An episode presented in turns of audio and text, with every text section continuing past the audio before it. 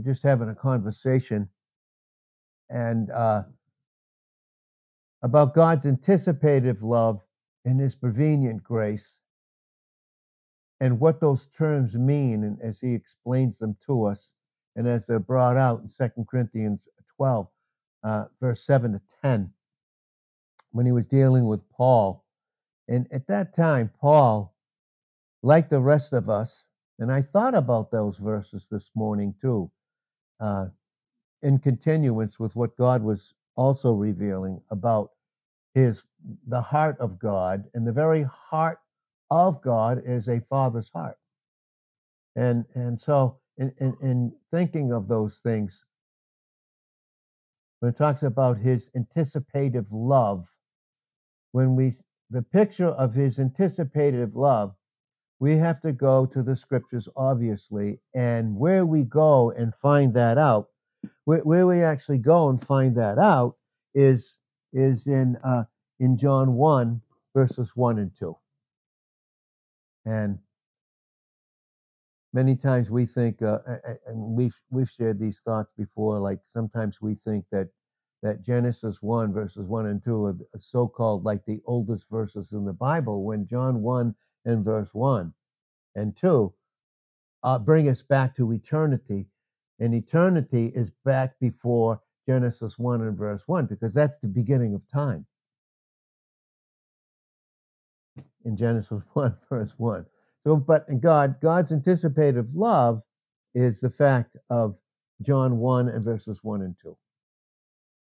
Because it's in, in, in when we talk about his anticipative love, for instance, for us as believers, we can think of 1 John 3 and verse 20.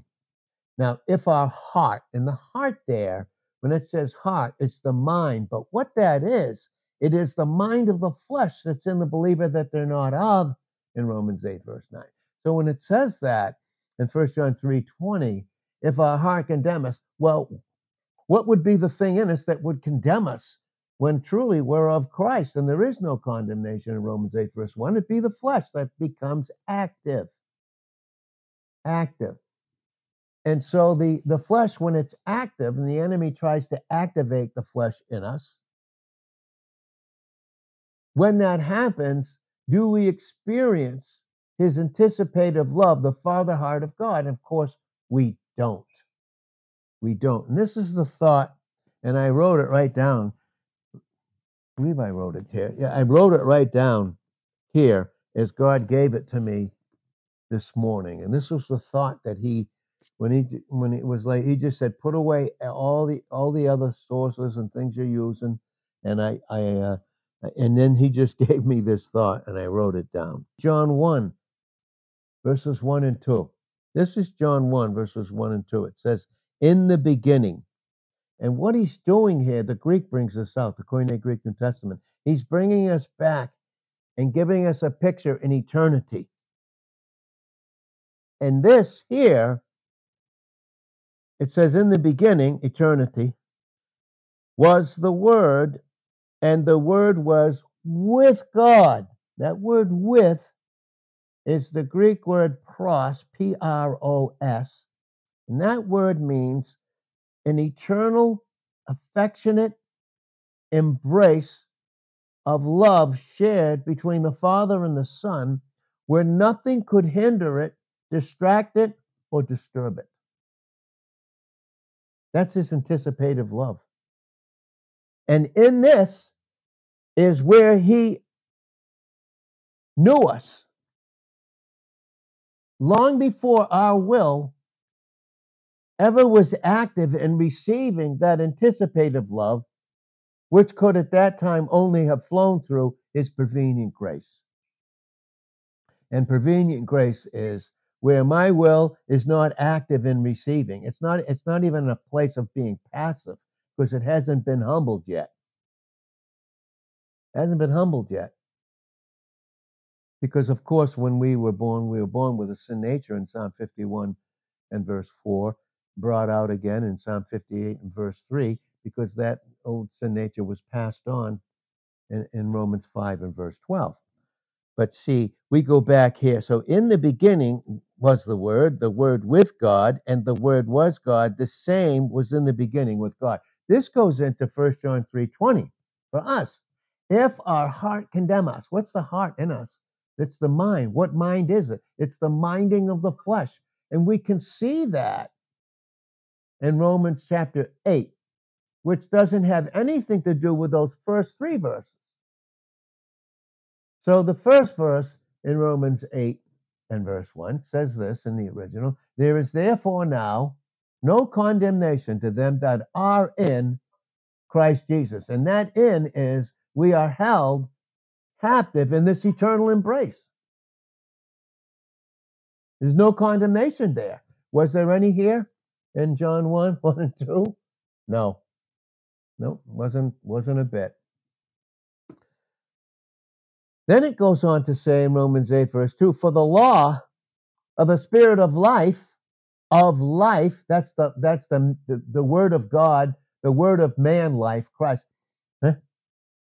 For the for the law of the Spirit of life has, past tense for us in Christ, already set us free from the law of sin and death.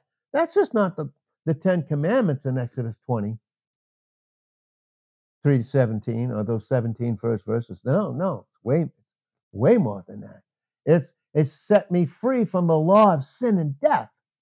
But what the law could not do, and that it was weak through the flesh, God sending his own son in the likeness, their human nature, not sin nature, a sinful flesh, condemned sin in the flesh. He did that. He, that was us. That's all for us accepted in the beloved in Ephesians 1 6 way back then in the anticipative love of God, still actively flowing through prevenient grace. and that's why when he sent the word, when it says here the word, right, then the word in 114, huh? It's so incredible how this is. And the word was made flesh he became, he, he was made flesh, the, the very word of God, and dwelt among us. I mean, meaning going through everything, living just like that without a sin nature, but a human nature, able to feel pain, rejection, hurt, all these things, eh? but no sin nature, but feeling every single thing that we ever felt. And boy, without a sin nature, what must have that felt like? Oh my God, can't even imagine.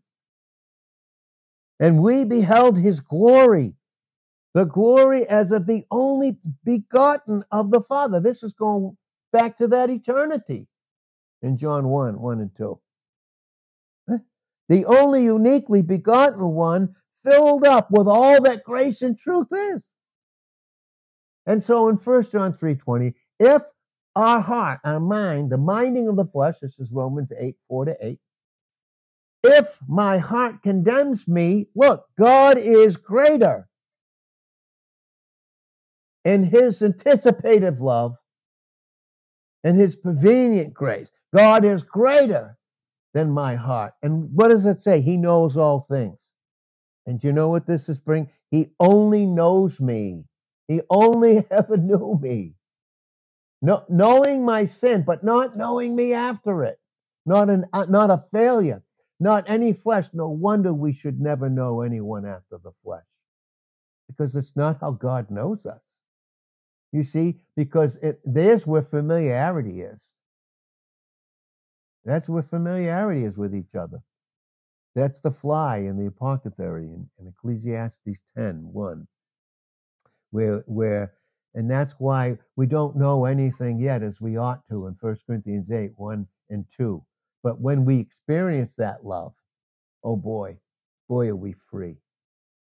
So free to live in the selfless, self sacrificial love of God. And so, this is what God was giving to me personally this morning. And this is what He said to me, and I wrote it right here. Wrote it right down. And this is what I wrote because he gave it to me instantly. And I said, oh my God, I got to write it down. As long as I am with, see, with Jesus Christ the Son, there's no flesh active in me. And when there's no flesh active in me, then there's no lust. One, a lot of the times, what, what we think of when we think of lust, we think of sexual lust. It's much more than that. It's much more than that. There's all, there's all, see, the flesh, the flesh in us is never satisfied and never will be. That's why it was crucified, Romans 6, 1 to 6. So then there's this thing, it's called approbation lust. I have to be recognized. I have to, in the flesh, I always will always compare myself with someone. It will be because in the flesh, either, and this is what, and remember what humility is. Humility is not thinking too highly of myself. That's the flesh. That's what we do in the flesh. We think too highly of ourselves. We compare ourselves in 2 Corinthians 10 12 with others, and we and when we do, we come up above them. Or then we think too lowly of ourselves when we compare ourselves in the flesh to others. God uses another person, pours his word. I witness it. I witness God using another vessel. It's God. I still have Christ in me, but I witness him using someone else. And then I get insecure about that. And now I have to do other things. I feel like I have to do other things. And you know what happens with a leader? And God was telling me this this morning. You know what happens when you're in a position to lead others? That the enemy will use that in the sense that even if they're ignorant of it, they, they're, they're, they're sensing it. And then they get a false burden and a false need that meets the false burden and the false need of that leader. And then they form and think they got to do something different now by themselves. Still do this, but do something different. And I'm like, oh my God. Oh my God. You see, if my heart condemns me, and it's all based on condemnation, has nothing to do with who we are in Christ. Not a single thing. That's approbation lust. I have to be recognized. And if someone else is used, oh, and I battle it, and we know that. We've all felt that in our lives. Listen, I know that for a fact in my life and other lives. I just know that. It's a fact. And we battle these things.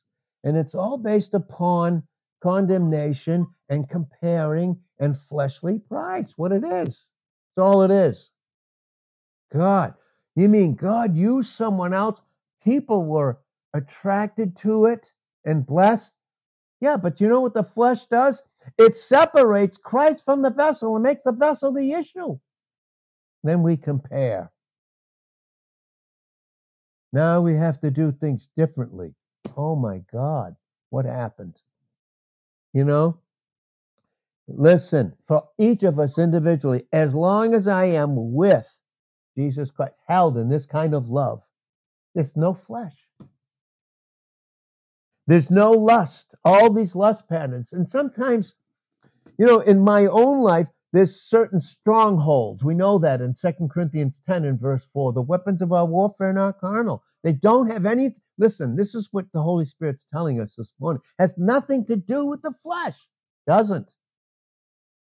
That carnal there means flesh.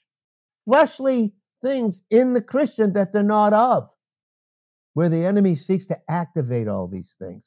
So 2 Corinthians 10 4, the weapons of our warfare are not carnal. Listen, but mighty through God. What does it mean, mighty through God? Oh, it's way back here. Way back here in John 1, 1 and 2. But mighty through God to the pulling down of a stronghold. Now, a stronghold can be the height of certain sins that I have to, that I deal with constantly like we think we can deal with him, by the way, when we should just run to him. And that's James 4, verse 8. Draw near to God. As long as I live in the flesh, and that's active, will I draw near to him? No, I'll battle it. You know, I'll make it my battle. Yes. These things are very, listen, for me, the flesh is so subtle. For one second, it doesn't take anything. You know, it says, um, I think I mentioned this the other day, and, and as the Holy Spirit gave it to me. Jesus said when he saw Satan fall from heaven in Luke 10 18, it's how fast does a flash of lightning come to the earth? Very quick. That's how quick he can activate the flesh. When I'm not protected by his love, because this is what he said. He told me, he said, Ed, as long as you're with Jesus Christ, my son, and that love, your flesh won't be activated. And there'll be no lust, but only love. And where there's love, you're there's protected. And when you're protected, there's security, and it does away with any insecurity of the flesh. God, listen, and it's beautiful. God used someone awesome. I mean, he used someone other than me, and people were attracted and blessed. Did it make me insecure? Then God would use that to tell me this. See here, no love, not protected, not not secure, insecurity. And believe me, those insecurities come if you're a leader or a pastor or whatever, or whatever it is, or doesn't matter, and whatever that comes out, and people get wind of that. Then they have to, then they become one with you in that. Now you got to do something separate. And this is where you get all these denominations and all this other stuff because it's just flesh. And that's why in all of those things, we see this in Numbers, the 19th chapter, and we see it in Hebrews, the 13th chapter, in verses 12 and 13, and Numbers 19, 1 through 3. You see Jesus, everything he did, he did outside the camp. He did outside the flesh in that evil system.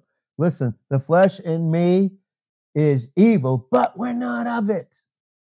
We're not of it. And that's what he, he said, write it down. As long as you, Ed, are with me and my precious son, there's no flesh experientially. This is Romans 8 9. You see Romans 8, 1 to 8, right up to verse 9. There's going to be no lust patterns activated. Listen, so for me, there's an area where the enemy knows, where he, he knows where he can get me in this one area of the flesh, which is really, we could say it's my weakest area. It's every area. But he can get that. And what that does is that that one area, if it's activated, what does a little leaven do? Luke 12, 1. What does a little leaven do? 12, 1 and 2. Galatians 5, 9. 1 Corinthians 5, 6. A little leaven leavens the whole lump. Every kind of lust pattern now. Every single kind. No protection. Held in bondage. Bringing it out here. And you know what? What are we like when we don't have a father. And, and, and at some point, God really wants to bring this up because, and not in terms of condemning my own uh, natural father, who, who was a Christian, who was a born again believer, not in terms of, of blaming him for anything, but, but for me, boy, I wanted to be loved by a father. And not fault making faults. I so needed that love. And that's what Jesus was saying in John 20, verse 17, when he said to Mary, Mary, Mary, Mary, you want to, and, and remember, we must remember when it says that in the King James, touch me not. We have to realize and not interpret it privately because private interpretation will say about that verse that Jesus was so pure that he didn't want Mary to touch it. Well, excuse me. He had just risen from the dead. He had dealt with Mary's sins. Wasn't a sin issue. Really, the Greek says, you can't grasp and you can't keep me here, honey. You can't. I'm going to go to a place where I will be with you by sending the Holy Spirit down. And you'll have two comforters in John 14, 16, and 17. You will have that but you can't grasp me here, grasp and keep me here to yourself. You see that? You see the flesh in us, literally, that we're not of, wants him just for ourselves. I don't want him using someone else. You mean he's going to use someone else to give the word? People are going to be attracted to it. And it's not going to be me at that time. We don't want that. Oh boy. God does not want that because that is not who we are in Christ and who Christ is in us. And this is 1 John 4 and verse 17. Because there's no fear in love. And as long as I live in a lust pattern, it's always motivated by pride. Pride is motivated by fear. Fear is motivated by pride. This is 1 John 4 17 and 18. So when it says here in the King James in John 20 and verse 17, then finally when she recognized them, she said this. Oh, and how quickly we can say this. When we finally recognize him, when he says our name, no one can say his name or say our name like the one who's conquered us with his love. You know, when it says in Romans 8, verse 37, we're more than conquerors, that is his, his anticipative love through prevenient grace that's now activated because my will receives it. And now, you know what I expect? I'm more than a conqueror. And I am pleased and happy no matter who he chooses to use. It never, it becomes an, it becomes an area of edification to me and never insecurity, ever. Never. I, I you, and, and I recognize it because it's Christ and the vessel, yet not separate. It's beautiful. So when he says this to her, touch me not, he said, You can't grasp and hold and keep me here, for I am not yet ascended to my Father. But go, go to my brethren and say unto them, I ascend unto, and only in the way that he could, as the Son of God in the Son of Man, truly God and truly man in a way that we'll, we'll experience it, but we'll never come to the end of it. But in one sense, he declares the end from the beginning in terms of deity. but we'll never come to the end of it in Ephesians 3 and verse 19 to know the love of Christ that passes knowledge. But he said, I'm going to my Father. And then he said this, your Father. See, that's protective love. That's security. See? And to my God and your God. And what is God like? What is he like? He's a loving father. That's what he's like. That's what he's like. Very protective. And so when it says that, he's not saying to her, You can't touch me because I'm the pure Son of God and you're still a sinner. because she recognized, you know what she said? She said unto him, Rabboni, which is that? Oh, my master, my teacher. And you see, he was the teacher because in his humanity, not his flesh, but in his humanity, it was always him and the Holy Spirit. And, and that's what he was saying in John 14, 16, and 17. He was saying, You've had the Holy Spirit with me because I was filled up with all of who God was. But when I go and ascend through propitiation, substitution, reconciliation, I will send down another comforter and he'll be your teacher. This brings in the reality of 1 John 2 20 and brings it in beautifully in 1 John 2 and verse 27. Brings it in very beautifully. You don't have any man no other man will be your master. No other man will ever be your authority other than Jesus Christ. Through and, and bringing in the authority, the authority, because he gave him all authority and all power in heaven and in earth. And we see that in Matthew 28 18. We see that very clearly. He's the very power of God in 1 Corinthians 1 and 24, and the very wisdom of God. And in, when I function in the wisdom that Christ is in me, there's no comparisons whatsoever. Ever. I'm secure. And wisdom and knowledge will be the security and stability of our times in Isaiah 33 and verse 6. So when he said that, we see he's not saying you can't touch me, because then he's saying right again further in the chapter, he's saying, Thomas, the doubting Thomas. And here, when it's doubting Thomas, when it's doubting Thomas, it is a picture of unbelieving Israel still. I won't believe it till I see him.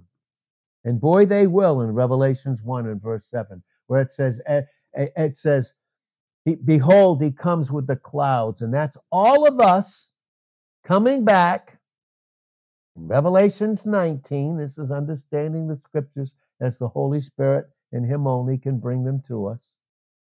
It says, He comes with the clouds. That's with us and all the angels. And it's so many, it blocks out the sun like a cloud.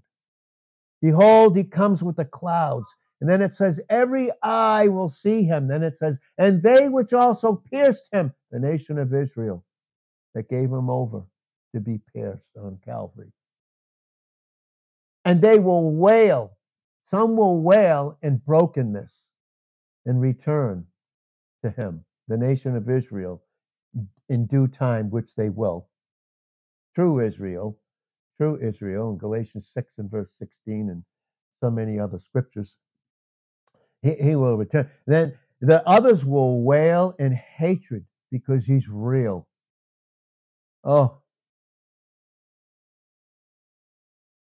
But this brings into this when he said, Thomas, and this is what he has to constantly say to us in the flesh stop doubting me. Don't doubt my love. You doubt my love because you don't experience my love in you, and then the flesh is activated. And now, when you see my love active in another individual and being used and being promoted and others gathering around, you get insecure because you're not protected by his love. And this God was telling me this morning when he said, Put all your stuff away. And this is what I have to tell you. This is what I want to tell you this morning. This is what I want to tell you. Reach, reach forth your finger and behold my hands. See them? See what love did? And reach your hand and thrust it into my side. Side. He wants to bring back the picture and the side here has to do with 19 in verse 34. But one of the soldiers with a spear pierced his side, and forthwith came out what? Blood. That's propitiation. That's substitution. That's reconciliation and water cleansing. This is what came out. And this is what he's saying here. I want you to do that and thrust it in my side and stop being faithless. You know what this is saying? And I wrote it down here. This is what he said stop being faithless. What is he saying? Stop not experiencing my love for you. Don't be loveless, but believing, depending on that love, depending on it. For you as an individual, you see, he loves us individually. And in that, we become these joints that supply, and a joint that supplies never compares the flesh in us with another believer because we don't know each other after the flesh. In 2 Corinthians 5, verse 16, you don't know any man after the flesh. No, all things, uh, all things are what? Are they in a process of passing away? No, it's past tense. They already are passed away. Behold, hey, behold, all things are new in him. That's individual. And if I see him individually in me, and I'm happy and blessed with him, I don't need any other thing. I don't care who he uses. It doesn't affect me other than edify me as a joint that supplies so that the enemy doesn't divide. And the flesh is so subtle in Genesis 3 1, in 2 Corinthians 11 and verse 3. It's very subtle. And the enemy, and I remember these thoughts that God gave me some weeks back.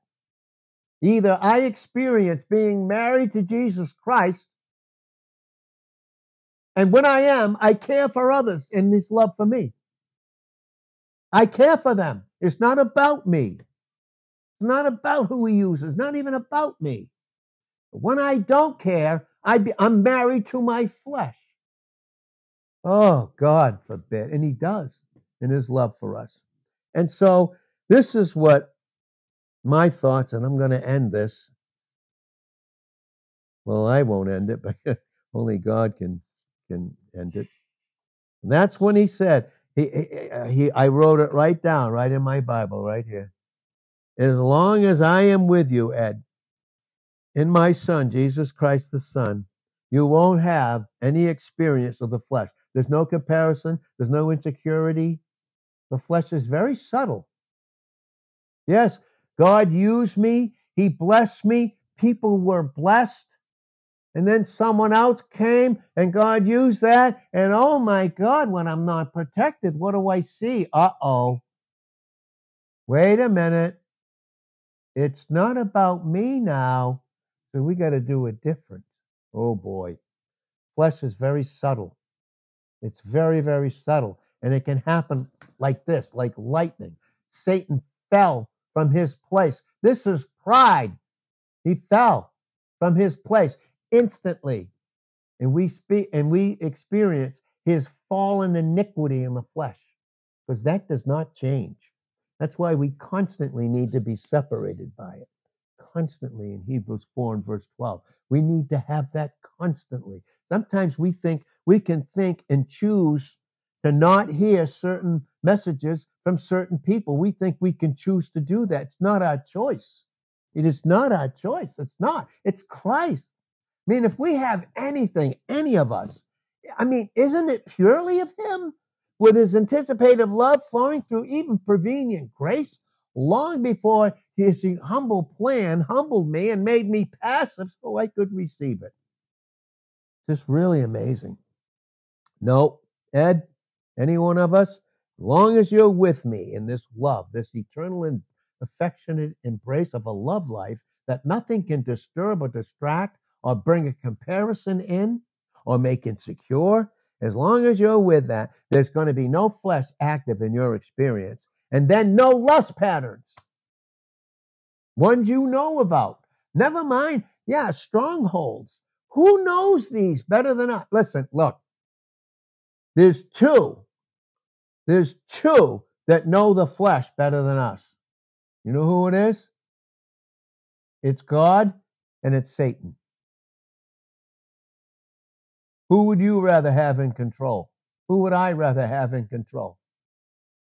His protective love or him keeping me in bondage in John 8 and verse 34, making me a slave to these lust patterns, a constant slave.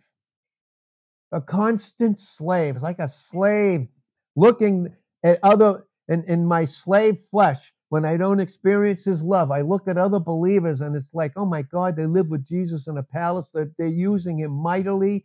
People, oh, they're attracted, and it's not me anymore. Oh my God. No. We have Christ in us. Now, the guarantee of a glorious future.